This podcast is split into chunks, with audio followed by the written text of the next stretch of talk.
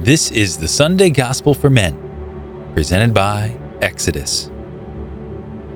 A reading from the Holy Gospel according to John. On the first day of the week, Mary of Magdala came to the tomb early in the morning while it was still dark and saw the stone removed from the tomb. So she ran and went to Simon Peter and to the other disciple whom Jesus loved and told them, They have taken the Lord from the tomb, and we don't know where they put him. So Peter and the other disciple went out and came to the tomb. They both ran, but the other disciple ran faster than Peter and arrived at the tomb first. He bent down and saw the burial cloths there, but did not go in. When Simon Peter arrived after him, he went into the tomb and saw the burial cloths there, and the cloth that covered his head, not with the burial cloths, but rolled up in a separate place. Then the other disciple also went in, the one who had arrived at the tomb first. He saw and believed. For they did not yet understand the scripture that he had to rise from the dead. The Gospel of the Lord. In today's reflection, we're going to talk about the resurrection. When the apostles hear the good news of the resurrection from Mary Magdalene, Peter and John race to the tomb. As theologians have told us, John runs faster because he represents love in the church, whereas Peter comes more slowly as he represents authority in the church. And as such, John allows Peter to enter the tomb first. This story, along with its symbolism, gives us several things to think about, both as we celebrate Easter today and get ready to live out this season with renewed boldness, announcing the good news to others in word and deed.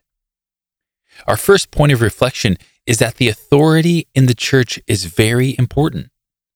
John's allowing of Peter to enter first is a sign of how, in our leadership roles, we should want to be in harmony with those above us. Concerning the church's authority, St. Ignatius of Antioch wrote to the Magnesians around 110 AD Take care to do all things in harmony with God, with the bishop presiding in the place of God, and with the presbyters in the place of the council of the apostles, and with the deacons who are most dear to me, entrusted with the business of Jesus Christ who was with the Father from the beginning and is at last made manifest. Ignatius used the musical term harmony to describe what our relationship to the church's hierarchy ought to be. Another useful description of this relationship is the image of the body of Christ that St. Paul used in 1 Corinthians. Either way, you see that what you do for Christ is not your action alone. Rather, it is part of a bigger group which is led by an authority. And in your own domestic church, your home, this reminds you what your authority is. It is not simply about being first or making decisions. Rather, it's about making sure the business of Jesus Christ is done. Our second point of meditation is that although love must give way to authority, it is the thing that will make us travel the fastest. We can become so caught up in questions about authority that we lose focus on the business of Jesus, communicating his love to others so that they may experience it and then, in turn, communicate it to more people. There is no doubt that we have a crisis of authority in many ways among both Christians and the world at large. But it goes hand in hand with a crisis of love. Love, we are told in the first book of Peter, covers a multitude of sins. Love also drives people to act much faster than appeals to authority. In your prayer today, meditate on the authorities you report to, as well as the authority God has given you.